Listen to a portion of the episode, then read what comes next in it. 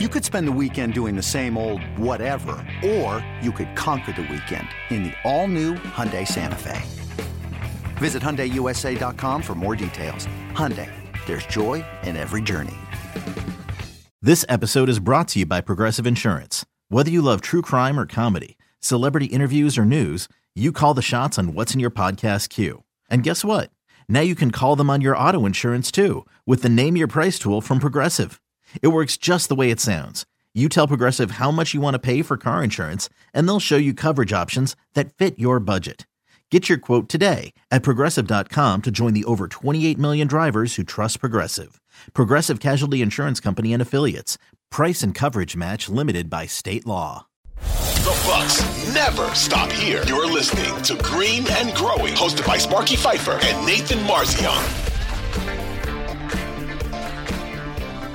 I have two rules, first off, when I'm talking about the NBA. Number one, don't overreact to Summer League. And number two, don't overreact to 10 day contracts. I hate rule one. You should just abolish rule one. Summer League is the best time to overreact. It's the best time no. to get excited and get hopes through the that's roof the, on the prospects preseason. and rookies. Oh my God, it's the best time. It's the best. Pre- preseason you can do that a little bit because at least you're playing against legit NBA NBA guys throughout. But anyways, you're missing out on a lot of fun, Nathan. Missing out on a lot of I'm fun. Not, I'm not, i still watch summer league, but I have to like could, like when MarJon had a couple nights, you're like yeah. pulling yourself in, like don't overreact. Like it's summer league, do not overreact.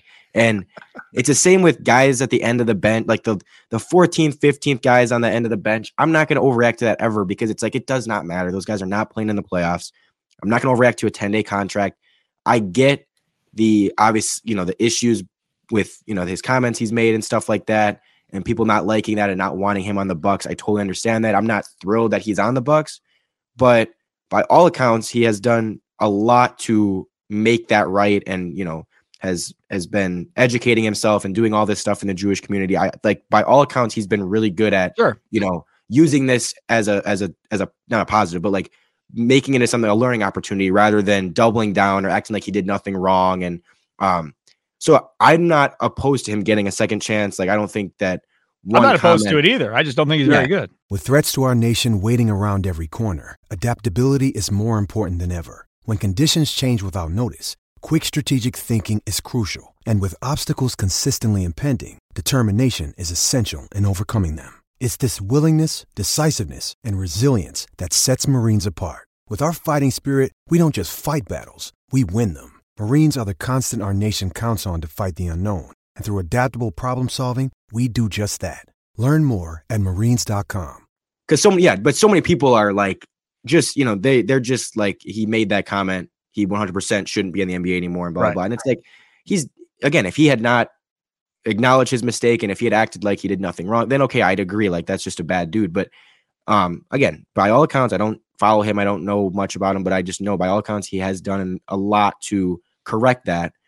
So I'm okay with him getting a second chance and all that.